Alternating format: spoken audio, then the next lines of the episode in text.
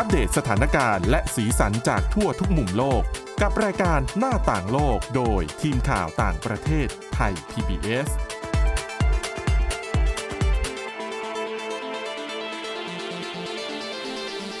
สวัสดีค่ะ คุณผู้ฟังต้อนรับเข้าสู่รายการหน้าต่างโลกกันอีกครั้งนะคะ แน่นอนค่ะว่าช่วงนี้ยังคงต้องเกาะติดสถานการณ์การสู้รบ ระหว่างกองทัพอิสราเอลกับกลุ่มฮามาสนะคะ เพราะว่าเมื่อสัปดาห์ที่แล้วเนี่ย กองทัพอิสราเอลก็ได้ยกระดับสงคราม เขาเรียกว่าเป็นสงครามขั้นที่ 2 หรือว่าสงครามระยะที่ 2 ก็แล้วแต่นะคะ ก็คือมีการเพิ่มปฏิบัติการภาคพื้นดินเข้าไปด้วยนะคะ แต่ว่า การบุกแบบนี้เนี่ยมันก็ทำให้หลายฝ่ายมีความกังวลเยอะเหมือนกันโดยเฉพาะอย่างยิ่งเรื่องของตัวประกัน เดี๋ยวเราจะไปไปพูดคุยกันนะคะว่า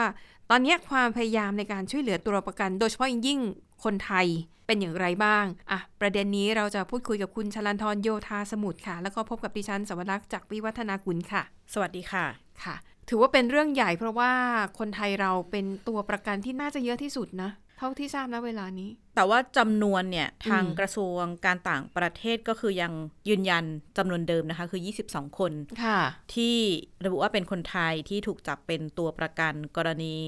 สงครามระหว่างกลุ่มฮามาสกับอิสราเอล เริ่มได้เห็นท่าที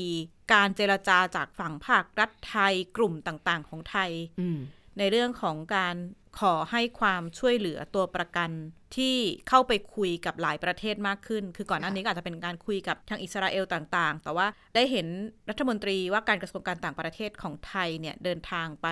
หลายประเทศในตะวันออกกลางนะคะ ไม่ว่าจะเป็นอียิปต์กาตาร์แล้วก็ได้คุยกับรัฐมนตรีต่างประเทศอิหร่านต่างๆ แล้วก็ย้ำในเรื่องของให้เข้ามาช่วยเหลือ กรณีตัวประกันไทยรวมถึงบทบาทของกลุ่มศาสนาต่างๆ ในไทยก็เริ่มเห็นมากขึ้นนะคะเอ่อสถานการณ์ตัวประกันเนี่ย โดยภาพรวมเนี่ยก็มีการประเมินกันว่าน่าจะมีจำนวนผู้ที่ถูกจับเป็นตัวประกันเนี่ยมากกว่า 230 คนนะคะ ในจำนวนเนี้ยกว่าครึ่งเลยก็คือเป็นชาวต่างชาติค่ะบางส่วนถือสองสัญชาติก็คือถือเป็นสัญชาติอิสราเอลกับสัญชาติอื่นอืมแล้วก็ ที่แน่นอนรวมคนไทย 22 คน ประเทศต่างๆ ก็มีทั้งสหรัฐ อาร์เจนตินา ฝรั่งเศส รัสเซีย ฟิลิปปินส์ แล้วก็อีกหลายประเทศเลยนะคะ ที่ผ่านมามีการปล่อยตัวประกันไปแล้วเนี่ย ไม่น้อยกว่า 5 คนทั้งหมดเป็นผู้หญิงอืมทั้งปล่อยแล้วก็เป็นเรื่องของเข้าไปช่วยเหลือนะคะ ก็คือค่ะสองคนแรกเนี่ยเป็นแม่ลูก แม่ลูกชาวอเมริกันค่ะอีกสองคนถัดมาก็คือเป็นผู้สูงอายุอืมชาวอิสราเอล แล้วก็อีกคนคนที่สามก็คือเป็นทหารหญิงคนที่ห้า ค่ะคนที่ห้าอ่าที่กองทัพอิสราเอลบอกว่าเข้าไปช่วยเหลือได้ระหว่างที่เปิดปฏิบัติการภาคอืมพื้นดินนี่ก็เป็นรายงานล่าสุดเมื่อประมาณสักสัปดาห์ที่แล้ว รวมไปถึงยืนยันว่าหนึ่งในตัวประกันก็คือชานีลูค หญิง ชาวเยอรมันวัย 23 ที่ก่อนหน้านี้มีคลิปวิดีโอออกมาเนี่ย ก็เสียชีวิตแล้วนะคะสำหรับกรณีตัวประกันของไทยเนี่ย ก็แน่นอนมีความพยายามเจรจากับประเทศต่างๆ โดย 29 ตุลาคม คุณปานปรีพหิทธานุกร รองนายกรัฐมนตรี แล้วก็รัฐมนตรีว่าการกระทรวงการต่างประเทศของไทยเนี่ยได้พูดคุยทางโทรศัพท์กับเจ้าชายไฟซอลบินฟาฮาลอัลซาอูดนะคะเป็นรัฐมนตรีว่าการกระทรวงการต่างประเทศของซาอุดีอาระเบีย ก็ได้แสดงความกังวล ถึงสถานการณ์ผลกระทบที่เกิดขึ้นจากสงครามของระหว่าง อิสราเอลกับฮามาส ทางรัฐมนตรีกระทรวงการต่างประเทศของซาอุดิอาระเบียก็ขอบคุณรัฐบาลไทยนะคะที่มีท่าทีสนับสนุนท่าทีของประชาคมโลกในเวทีสหประชาชาติในเรื่องของลงมติข้อเสนอให้มีการหยุดยิง ให้ความช่วยเหลือด้านมนุษยธรรมในฉนวนกาซา แต่อย่างที่บอกตอนนี้ การจะผ่านมติต่างๆ ในเวทีสหประชาชาติก็ค่อนข้างยากมาก แน่นอนมีการแลกเปลี่ยนสถานการณ์ ระหว่างความไม่สงบที่เกิดขึ้นแล้วก็ทางไทยเนี่ยก็ หารือเกี่ยวกับสถานะของคนไทย ในอิสราเอล แล้วก็แนวทางการให้ความช่วยเหลือคนไทย แต่หลังจากที่คุยกับทางซาอุดีอาระเบีย ระหว่างวันที่ 31 ตุลาถึง 2 พฤศจิกายนที่ผ่านมาเนี่ย คุณปานปรีก็ ไปเยือนตะวันออกกลางนะคะ แล้วก็พบกับผู้แทนจากประเทศต่างๆ ที่น่าจะมีส่วนเข้ามาเกี่ยวข้องในเรื่องของการเจรจาช่วยเหลือตัวประกันของคนไทยได้ ไม่น้อยไม่ว่าจะเป็นการพบกับเชคมูฮัมหมัดบิน อับดุลรอฮ์มาน บินยาซิม อัลซานีนะคะก็เป็นนายกรัฐมนตรี แล้วก็รัฐมนตรีว่าการกระทรวงการต่างประเทศของกาตาร์ซึ่งณเวลานี้กาตาร์ถูกเรียกได้ว่าจับตา แล้วก็คาดหวังอย่างมากเลยว่า เข้ามาเป็นตัวกลางในการเจราจา เพราะว่าอย่างที่บอกตัวประกันสหรัฐอเมริกาสองคนแรกเนี่ย ที่ได้รับการปล่อยตัวเนี่ย กาตาร์ก็มีบทบาทอย่างมากเลยในการใช่เจรจาให้ความช่วยเหลือค่ะ ไทยเองก็เนี่ยค่ะเดินทางเข้าไปพบพูดคุยเพื่อหารือ ไทยเองก็มีการชื่นชมบทบาทของกาตาร์นะคะ ในการไกล่เกลี่ยความขัดแย้ง การเป็นตัวกลาง แล้วก็เจรจาในเรื่องของการที่กาตาร์จะให้ความช่วยเหลือ เจรจาปล่อยตัวประกันคนไทยอย่างไร มี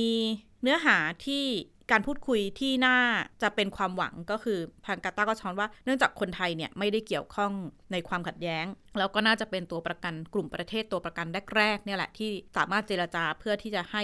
ปล่อยตัวได้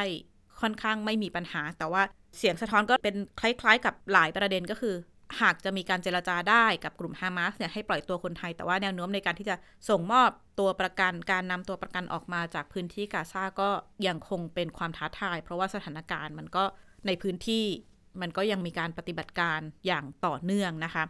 ในวันเดียวกันคุณปานปรีก็ได้ไปพบกับดรฮุสไซอามิรอับดุลลอฮิยอนนะคะเป็นรัฐมนตรีกระทรวงการต่างประเทศของอิหร่านถามว่าทำไมไปพบกันที่โดฮาก็คืออมทางอิหร่านเนี่ย เดินทางไปเยือนกาตาร์อยู่แล้ว แล้วก็มีการพบกับผู้แทนกาตาร์ค่ะก่อนหน้านี้ แล้วก็อะก็เลยคุณปานปรีไปถึงก็ได้พบกับ ก็คือจังหวะไปเยือนจังหวะที่พอโดดีฮาพร้อมกันพอดีก็เลยคุยกันซะเลยค่ะที่นั่นก็มีการพูดคุยอย่างที่บอกในเรื่องของท่าทีของอิหร่าน เพราะว่าบ้านหนึ่งก็คือทางอิหร่านก็แสดงการสนับสนุนกลุ่มฮามาสอย่างเต็มที่ค่ะระดับหนึ่งเนาะก็ คาดหวังว่าน่าจะมีช่องทางในการเจรจาพูดคุยกันได้ ในเรื่องของการให้ความช่วยเหลือคนไทย ขณะเดียวกันก็มีความเคลื่อนไหวจากฝั่งการเมืองกลุ่มศาสนาในไทยนะคะ ทั้งกลุ่มชีอะห์ในไทยก็มีการบอกว่าอะได้ไปพูดคุยกับผู้แทนกลุ่มฮามาสในอิหร่าน เพราะว่าที่อิหร่านเนี่ยคล้ายๆกับกาตาร์ก็คือมีออฟฟิศของกลุ่มฮามาสอยู่ค่ะด้านหนึ่งก็บอกว่าได้รับการยืนยันว่าแรงงานไทย 22 คนเนี่ยปลอดภัย แล้วก็พร้อมที่จะปล่อยตัว แต่ก็อย่างที่บอกว่ามันยังมีความในเรื่องของความกังวลในเรื่องจะส่งตัวประกันยังไงออกมาทางไหน แล้วก็จะส่งต่อกันยังไงให้มีความปลอดภัยนะคะ ค่ะ นี่ก็เป็นเรียกได้ว่าข่าวเชิงบวกสำหรับแรงงานไทยที่ถูกอืมจับกลุ่ม แต่ว่าสถานการณ์ตัวประกันสถานการณ์ในกาซาเองก็น่าเป็นห่วงอย่างมากนะคะ แล้วก็มีการเปิดเผยทางกระทรวงการต่างประเทศ โดยคุณปานปรีพหิทธานุกรเนี่ยก็มีการถแถลงข่าว หลังจากที่กลับมาถึงสถานการณ์การเจรจาพูดคุยในเรื่องของการให้ความช่วยเหลือตัวประกัน ส่วนในส่วนของประเทศอียิปต์เนี่ยซึ่งมีชายแดนติดกับกาซานะครับแล้วก็เป็นจุดที่มีเรื่องเกี่ยวกับการช่วยเหลือของด้านมนุษยธรรมเนี่ยในตรงนั้นเนี่ยก็อาจจะเป็นอีกจุดหนึ่งในกรณีที่มีการปล่อยตัวประกันเนี่ย ก็จะผ่านตรงตรงชายแดนตรงนั้นที่เรียกว่าเรียกว่าราฟานะครับ ถ้ามีการปล่อยตัวในในจุดนั้นเนี่ยผมก็ได้ขออนุญาตทางรัฐมนตรีว่าการกระทรวงต่างประเทศของประเทศอียิปต์เนี่ยว่าให้เอกอัครทูตไทยหรือเจ้าหน้าที่ระดับสูงของเราเนี่ยสามารถที่จะเดินทางเข้าไปรับตัวประกันที่เดินทางเข้าสู่ประเทศอียิปต์จากจากจุดชายแดนได้ทันที ซึ่งเขาก็อนุญาตให้นะครับ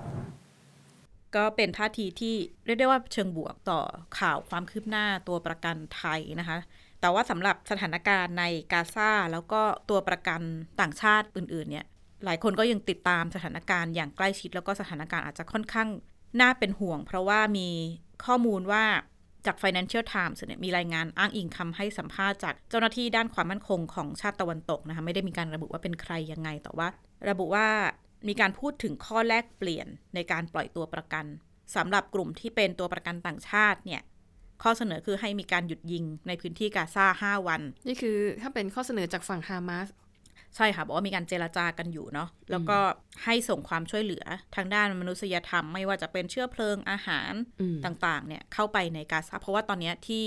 มีน้ำมีอาหารเข้าไป แต่ก็ถือว่าจำนวนน้อยมาก เพราะว่าไม่จำพอกัดมาก ๆ ไม่ค่ะพอสำหรับจำนวนคนเป็นล้านๆขนาดนั้นนะคะ คือมีภาพรถเข้าไปเนี่ยแหละ แต่ว่าแน่นอนมันไม่พอแล้วก็สิ่งที่ห้ามเอาเข้าไปก็คือเชื้อเพลิงอืมเพราะว่าทางฝั่งอิสราเอลก็บอกว่า ถ้าเข้าไปแล้วทางกลุ่มฮามาสไปใช้ประโยชน์ก็จะส่งผลต่อความปลอดภัยอะไรต่างๆ นี่ก็เป็นมุมมองจากฝั่งอิสราเอล นี่ก็คือเป็นข้อแรกเปลี่ยนของกรณีตัวประกันต่างชาติ แต่สำหรับตัวประกันอิสราเอลก็มีข้อเรียกร้องเพิ่มเติมนะคะ ก็คือให้ปล่อยตัวผู้ที่ได้รับบาดเจ็บในกาซาเข้าไปรักษาในอียิปต์อืมอ่าขณะที่หากเป็นตัวประกันที่เป็นทหารอิสราเอลค่ะอันนี้อาจจะยากที่สุด เพราะว่าต้องการที่จะจับกลุ่มไว้เพื่อแลกเปลี่ยนเจรจา แลกเปลี่ยนตัวผู้ถูกจับกลุ่ม โดยเฉพาะอย่างยิ่งชาวปาเลสไตน์ที่ระบุว่าถูกคุมขังโดยอิสราเอลในคุกที่ในอิสราเอล นี่ก็เป็นค่ะข้อสรุปข้อแรกเปลี่ยนเบื้องต้น แต่ว่า การเจรจาอนาคตจะเป็นยังไงก็คงต้องติดตามสถานการณ์ตัวประกันอย่างใกล้ชิดนะคะ ค่ะ ก็หวังว่าจะมีข่าวดีเร็วๆนี้ค่ะนะคะอะพูดถึงเรื่องของอิสราเอลเรื่องของการทำสงครามเนี่ยอย่างที่ทราบกันดีว่า โอ้สามสัปดาห์แล้วนะค่ะก็น่าจะเนี่ยสี่สัปดาห์แล้วตอนเนี้ยเดือนหนึ่งแล้วนะคะ อิสราเอลเนี่ยในช่วงแรก ๆ ก็ใช้เน้นไปทางปฏิบัติการโจมตีทางอากาศ แล้วก็สักประมาณหนึ่งสัปดาห์ที่ผ่านมาถึงจะเริ่มใช้ปฏิบัติการภาคพื้นดิน ซึ่ง จริง ๆ หลายฝ่ายอาจจะแบบมองภาพว่าถ้าใช้ปฏิบัติการภาคพื้นดินเมื่อไหร่เนี่ยมันน่าจะแบบรวดเร็ว ฉับพลัน แล้วก็แบบเห็นผลเลยว่าปรับปรามกลุ่มฮามาสได้เพราะว่าอิสราเอลมีทั้งเครื่องบินรบ สามารถทิ้งระเบิดโจมตีเมื่อไหร่ก็ได้ โจมตีเข้ามาจากฝั่งเมดิเตอร์เรเนียนเขาก็มีกองกำลังอยู่ตรงนั้น แล้วก็เสริมกำลังภาคพื้นดินเข้าไปอีก แต่ว่าการบุกแบบนี้มันต้องมียุทธศาสตร์ค่ะนะคะ เพราะว่ากลุ่มฮามาสเนี่ยเขามีโครงข่ายอุโมงค์ใต้ดิน คือ ดิฉันน่ะอาจจะเปรียบเทียบคล้ายกับตอนที่อเมริกาไปทำสงครามเวียดนามแล้วต้องรบกับพวกเวียดกงอืมคือเขามีอุโมงค์ใต้ดิน เวลาทหารอเมริกันมาก็หลบเข้าไป แล้วก็ซุ่มใช้วิธีซุ่มโจมตีฮามาสก็อาจจะคล้าย ๆกันนะคะ ซึ่งโครงข่ายอุโมงค์ใต้ดินเนี่ยเขาบอกว่ามันเป็นทั้งฐานยิงจรวดเป็นศูนย์บัญชาการที่เอาไว้วางแผนโจมตีอิสราเอลแล้วก็ไม่แน่ใจว่าจะมีการจับตัวประกันไว้ในอุโมงค์ด้วยหรือเปล่า เพราะว่าก่อนหน้าเนี้ยหญิงชราชาวอิสราเอลที่รับการค่ะปล่อยตัวก็บอกว่า พวกเธอถูกพาเข้าไปในอุโมงค์นะ แล้วก็เครือข่ายเนี่ยมาสลับซับซ้อนมันคล้ายๆกับเหมือนใยแมงมุมเลยอืมดังนั้นเป็นไปได้ว่าอาจจะมีตัวประกันที่ถูกจับไว้ในอุโมงค์ด้วย ดังนั้นอิสราเอลจะบุกแล้วจะมีเป้าหมายเพื่อสังหารกลุ่มฮามาสให้หมดอย่างเดียวอะทำไม่ได้ เพราะตัวประกันเนี่ย มันยังเป็นสิ่งที่สำคัญที่สุดชีวิตตัวประกันเนี่ยนะคะ คือถ้าบุกแบบจู่โจมเอาให้ตายให้หมดเนี่ย ตัวประกันอาจจะถูกลุกหลงเสียชีวิตไปด้วย ดังนั้นเราจะไปดูนะคะว่ากลยุทธ์การบุกภาคพื้นดินของอิสราเอลเนี่ยเขาใช้วิธีการไหนกันบ้าง แน่นอนกองทัพไม่ได้เปิดเผยนะคะ แต่ว่าอันนี้เป็นบทความที่รอยเตอร์เนี่ยเขาประมวลจากภาพเหตุการณ์ ว่ารอบเนี้ยเวลาที่อิสราเอลบุกภาคพื้นดินเนี่ยค่ะเขาบุกเข้าไปในจุดไหนบ้าง แล้วก็ไปสัมภาษณ์เพิ่มเติมจากพวกอดีต หัวหน้าหน่วยข่าวกรอง อดีตผู้บัญชาการกองทัพอิสราเอลหรือว่าคนที่มีความคลุกคลีอยู่กับการโจมตีเขตกาซาเพราะอิสราเอลโจมตีกาซาค่ะหลายครั้งบ่อยมาก กับกลุ่มฮามาสนี่ก็เคยปะทะกันมาแล้วหลายรอบนะคะ เพียงแต่ว่ารอบนี้เนี่ยอิสราเอลประกาศว่านี่คือสงคราม จะกวาดล้างกลุ่มฮามาสไม่ให้เหลือซากอืมหรืออย่างน้อยก็ต้องทำให้ไม่มีกำลังพอที่จะย้อนกลับมาโจมตีอิสราเอลได้อีกนะคะ ดังนั้นเนี่ยวิธีการของเขาคือเขาจะใช้วิธีบุกทางบก ทางภาคพื้นดิน บุกแบบช้าๆเอออย่างหนึ่งในคนนี้เป็นอดีตหัวหน้าหน่วยข่าวกรองของอิสราเอลเขาบอกว่า เวลาอิสราเอลบุกรอบเนี้ย บุกทีละเมตรก็ว่าได้ วันหนึ่งไม่ต้องเยอะคืบทีละเมตร 2 เมตร เพื่อหลีกเลี่ยงการเสียชีวิตของพลเมืองของประชาชนที่บางส่วนยังไม่ได้อพยพนะคะ แล้วก็เน้นสังหารสมาชิกกลุ่มฮามาสให้ได้มากที่สุด ก็เลยค่อยๆ บุกทีละคืบทีละคืบ อีกจุดหนึ่งอย่างที่บอกอุโมงค์อุโมงค์นี้เป็นแบบเครือข่ายสำคัญมาก อิสราเอลเขามีทีมที่เชี่ยวชาญในการหาพิกัด มีความเชี่ยวชาญในการดูออกว่า ปากทางเข้าอุโมงค์มันอยู่ตรงนี้ แล้วก็ทีมนี้ก็จะไปปิดทางเข้าออกอุโมงค์ก็คือขังกลุ่มฮามาสไว้ในนั้น แล้วก็อีกกลุ่มหนึ่งเนี่ยจะเป็นหน่วยรบพิเศษ มีความชำนาญในการยิงต่อสู้ในอุโมงค์ก็จะถูกส่งเข้าไปนะคะ ก็เรียกว่าเป็นการแบบแบ่งงานแบ่งหน้าที่กันทำ และปฏิบัติการโจมตีทางอากาศยังคงมีอยู่นะคะเออหน้าที่เนี่ยก็คือสนับสนุนภาคพื้นดิน แล้วก็จะเป็นการโจมตีเพื่อต้อนให้กลุ่มฮามาสออกมาจากอุโมงค์ใต้ดิน ให้ขึ้นมาข้างบน ให้มาอยู่ในพื้นที่กลางแจ้งที่มันโจมตีได้ง่ายกว่า แน่นอนถ้าขึ้นมาก็เสร็จอิสราเอลเพราะเขาว่าดักรอไว้อยู่แล้วนะคะ นี่ก็คือยุทธศาสตร์ในการโจมตีเขตกาซาในครั้งนี้ และที่สำคัญอีกจุดหนึ่งจะต้องปิดกั้นเส้นทางอย่างเด็ดขาด จากเขตกาซาซิตี้เนี่ยต้องไม่ให้ลงมาทางตอนใต้ ข้ามเข้าไปทางตอนใต้ได้ เพราะว่ากลุ่มฮามาสอาจจะหลบหนีการโจมตี เพราะว่าตอนนี้พื้นที่ทางตอนใต้ของฮามาสของขออภัยของกาซาเนี่ยอิสราเอลเขาบอกว่าเขาถือว่าเป็นพื้นที่ปลอดภัย แต่ก่อนหน้านี้เราก็เห็นนะ ก็มีการโจมตีแล้วก็มีผู้เสียชีวิตทางตอนใต้ของกาซาเช่นเดียวกัน กองทัพอิสราเอลบอกว่าต้องปิดเส้นทางให้ดีไม่ให้ใครเล็ดรอดออกจากกาซาซิตี้ลงไปทางตอนใต้ได้อย่างเด็ดขาดนะคะ อะนี่ก็เป็นยุทธศาสตร์ที่นักวิเคราะห์แล้วก็ผู้เชี่ยวชาญเนี่ยประเมินเอาไว้สำหรับอุโมงค์นะคะที่บอกว่ามีลักษณะคล้ายกับเครือข่ายใยแมงมุมอย่างที่หนึ่งในตัวประกันเล่าให้ฟังเนี่ยคาดกันว่ามีอุโมงค์อยู่ในกาซาเนี่ยประมาณ 1,300 อุโมงค์ความยาวรวมๆกันน่าจะอยู่ที่ 500 กิโลเมตร แล้วก็ขนาดเนี่ยก็คือ2คูณ2เมตร ก็กว้างพอสมควรนะคะ แล้วก็มีความลึกเนี่ยสูงสุดไม่น่าจะเกิน 70 เมตร อะนี่ก็เป็นยุทธศาสตร์ แล้วเขาบอกว่าอีกเหตุผลหนึ่งที่ทำไมกองทัพอิสราเอลค่อยๆ รุกเข้าไปแบบช้าๆเขาบอกมันเหมือนกับเป็นเชิงจิตวิทยาด้วย คือให้กลุ่มฮามาสเนี่ยอาจจะรู้สึกกดดันรู้สึกหวาดกลัวหรืออะไรก็แล้วแต่ แล้วก็ต้องให้ฮามาสเนี่ยยอมเจรจาเพื่อปล่อยตัวประกันที่มีอยู่มากกว่า 200 คน แต่แน่นอนฮามาสก็รู้อยู่แล้วนะคะว่าต้องเผชิญกับอะไร ก็มีการวิเคราะห์นะคะจากสำนักข่าว BBC เขาบอกว่า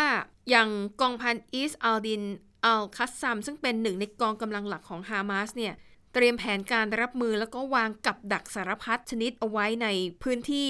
ฐานที่มั่นของตัวเองแล้ว มีทั้งกับระเบิด มีทั้งกองกำลังซุ่มโจมตีตามจุดต่างๆ แล้วก็ไม้เด็ดก็คือการใช้งานเครือข่ายอุโมงค์ใต้ดินที่ซับซ้อน พื่อเป็นจุดที่ซุ่มโจมตีทหารอิสราเอล ซึ่งในอดีตที่ผ่านมาวิธีการนี้ของฮามาสมันได้ผล อย่างปี 2014 กองพันทหารราบของอิสราเอลเนี่ยต้องประสบกับความสูญเสียครั้งใหญ่เพราะว่าฮามาสใช้ระเบิดต่อต้านรถถัง พลซุ่มยิงระยะไกล แล้วก็หน่วยซุ่มโจมตีเข้าต่อสู้ ในตอนนั้นเนี่ยนะคะทำให้ทหารอิสราเอลเนี่ยสูญเสียไปเป็นจำนวนไม่น้อยเลย เขาบอกนี่คือเหตุผลหลัก มันคือประสบการณ์ที่อิสราเอลเจอมาแล้ว นี่ถึงเป็นเหตุผลว่าทำไมอิสราเอลถึงขอให้พลเรือน มากกว่า1ล้านคน อพยพจากทางตอนเหนือ ลงไปตอนใต้ให้หมด เพื่อที่อิสราเอลจะได้ถล่มโจมตีแบบไม่ยัง้งค่ะโดยไม่ต้องห่วงว่าจะมีพลเรือนได้รับผลกระทบ แต่ทว่าในความเป็นจริง ก็ไม่ได้อพยพลงไปร้อยเปอร์เซ็นอย่างเมื่อวันศุกร์ที่ผ่านมาก็มีข่าวเศร้าใช่ไหมเพราะค่ะว่ามันมีค่ายผู้อพยพอืมก็ปรากฏว่าถูกอิสราเอลถล่มโจมตีหนัก แล้วก็ค่ะโอ้ เสียชีวิตเยอะเลยนะคะ นั่นก็ถือว่าเป็นยุทธศาสตร์ที่ต้องแลกมากับความสูญเสียของประชาชนจำนวนไม่น้อยเลยนะคะ นี่แหละค่ะ นี่ก็เป็นภาพรวมของสงครามในอิสราเอล แล้วก็กลุ่มฮามาสที่กำลังเกิดขึ้น อย่างตอนนี้ก็ต้องติดตามกันต่อไปนะคะว่าชะตากรรมของตัวประกันจะเป็นอย่างไร แล้วก็การโจมตีภาคพื้นดินของอิสราเอลเนี่ยจะประสบผลสำเร็จหรือไม่ ซึ่งผู้ที่เกี่ยวข้องแล้วก็มีประสบการณ์ร่วมรบกับอิสราเอลมานานเนี่ยหลายคนยืนยันนะว่าเออสงครามรอบนี้ ยุทธศาสตร์ของอิสราเอลแตกต่างจากครั้งที่ผ่านๆมา ดังนั้นเขาก็มองว่ามีความเป็นไปได้นะคะที่จะสามารถกำจัดเครือข่าย ลดทอนศักยภาพของกลุ่มฮามาสจนฮามาสเนี่ยไม่สามารถที่จะเอาคืนหรือว่าโจมตีอิสราเอลกลับได้ในเร็วๆนี้ แต่นั่นหมายความว่ากว่าสงครามจะเสร็จเนี่ย กาซาทางตอนเหนืออาจจะไม่มีอะไรเหลือแล้วอะอาจจะกลายเป็นแค่ซากปรักหักพังก็ได้ อีกด้านก็กรณีนี้เป็นแรงกดดันต่ออิสราเอลอย่างมากนะคะ เพราะว่าค่ะแน่นอนเริ่มเห็นกระแสเรียกร้องอิสราเอลในเรื่องของประเด็นด้านมนุษยธรรมอืมไม่ว่าจะเป็นการสังหารประชาชนพลเรือนรวมถึงการบล็อกเรื่องการให้ความช่วยเหลือด้านอาหารต่างๆเนี่ยแน่นอนว่าบางคนมีหลายกรณีที่บอกมาบอกว่าเสียชีวิตเพราะว่าเข้าไม่ถึงยาอาหารไม่ถึง สถานการณ์ก็จะยิ่งน่ากังวลขึ้นเรื่อยๆนะคะดิอืฉันมอืมค่ะนะคะอ่าอย่างไอ้ก่อนหนั้นเนี่ยที่มันมีจำได้ไหมที่มีบอกว่าข่าวว่าโรงพยาบาลถูกโจมตีค่ะแต่ตอนนั้นยังเถียงกันอยู่นะคะฮามาสบอกอิสราเอลนั่นแหละทำอิสราเอลก็บอกฮามาสนั่นแหละทำเหมือนกับฮามาสต้องการยิงจรวดโจมตีอิสราเอล แต่ว่าพลาดเป้าไปโดนโรงพยาบาล คือเหตุการณ์แบบนั้นเนี่ยยังพอเข้าใจได้ว่า อ๋ออาจจะไม่ได้ตั้งใจ ไม่ได้ตั้งใจที่จะโจมตีโรงพยาบาล แต่ว่าในกรณีของค่ายผู้อพยพเนี่ยค่ะบางทีมันก็ดูเกินไปนะ คือรู้ทั้งรู้ว่ามันเป็นค่ายพยพและใหญ่ที่สุดในกาซาอืมด้วย กองทัพอิสราเอลโจมตีแบบนี้แม้จะอ้างว่าอ๋อมันมีสมาชิกอาวุโสของฮามาสไปแฝงตัวซ่อนอยู่ในนั้น แต่การถล่มแบบนี้มันก็มันก็เกินที่หลาย ๆ ฝ่ายจะรับได้ค่ะโบลิเวียนี่ออกมาประกาศตัดความสัมพันธ์เลยนะคะอืมเรารู้สึกว่ามันก็เกินไปหน่อยละ ค่ะอะและนี่ก็คือเรื่องราวทั้งหมดนะคะ เกี่ยวกับความคืบหน้าของสงครามอิสราเอล กับกลุ่มฮามาสแล้วก็ความพยายามในการช่วยเหลือตัวประกันค่ะโดยเฉพาะอย่างยิ่งคนไทยค่ะ คุณผู้ฟังก็สามารถติดตามความคืบหน้าของเรื่องราวเหล่านี้ได้นะคะ ในทุกสื่อของไทย PBS รวมถึงพอดแคสต์ด้วยที่เรานำมาเสนอกันทุกวันเลยนะคะ ตั้งแต่วันจันทร์ถึงวันศุกร์ในทุกแพลตฟอร์มสำหรับวันนี้ขอบคุณสำหรับการติดตามค่ะ หมดเวลาแล้ว เราสองคนและทีมงานลาไปก่อน พบกันใหม่ตอนหน้า สวัสดีค่ะ สวัสดีค่ะ Thai PBS podcast. View the world via the voice.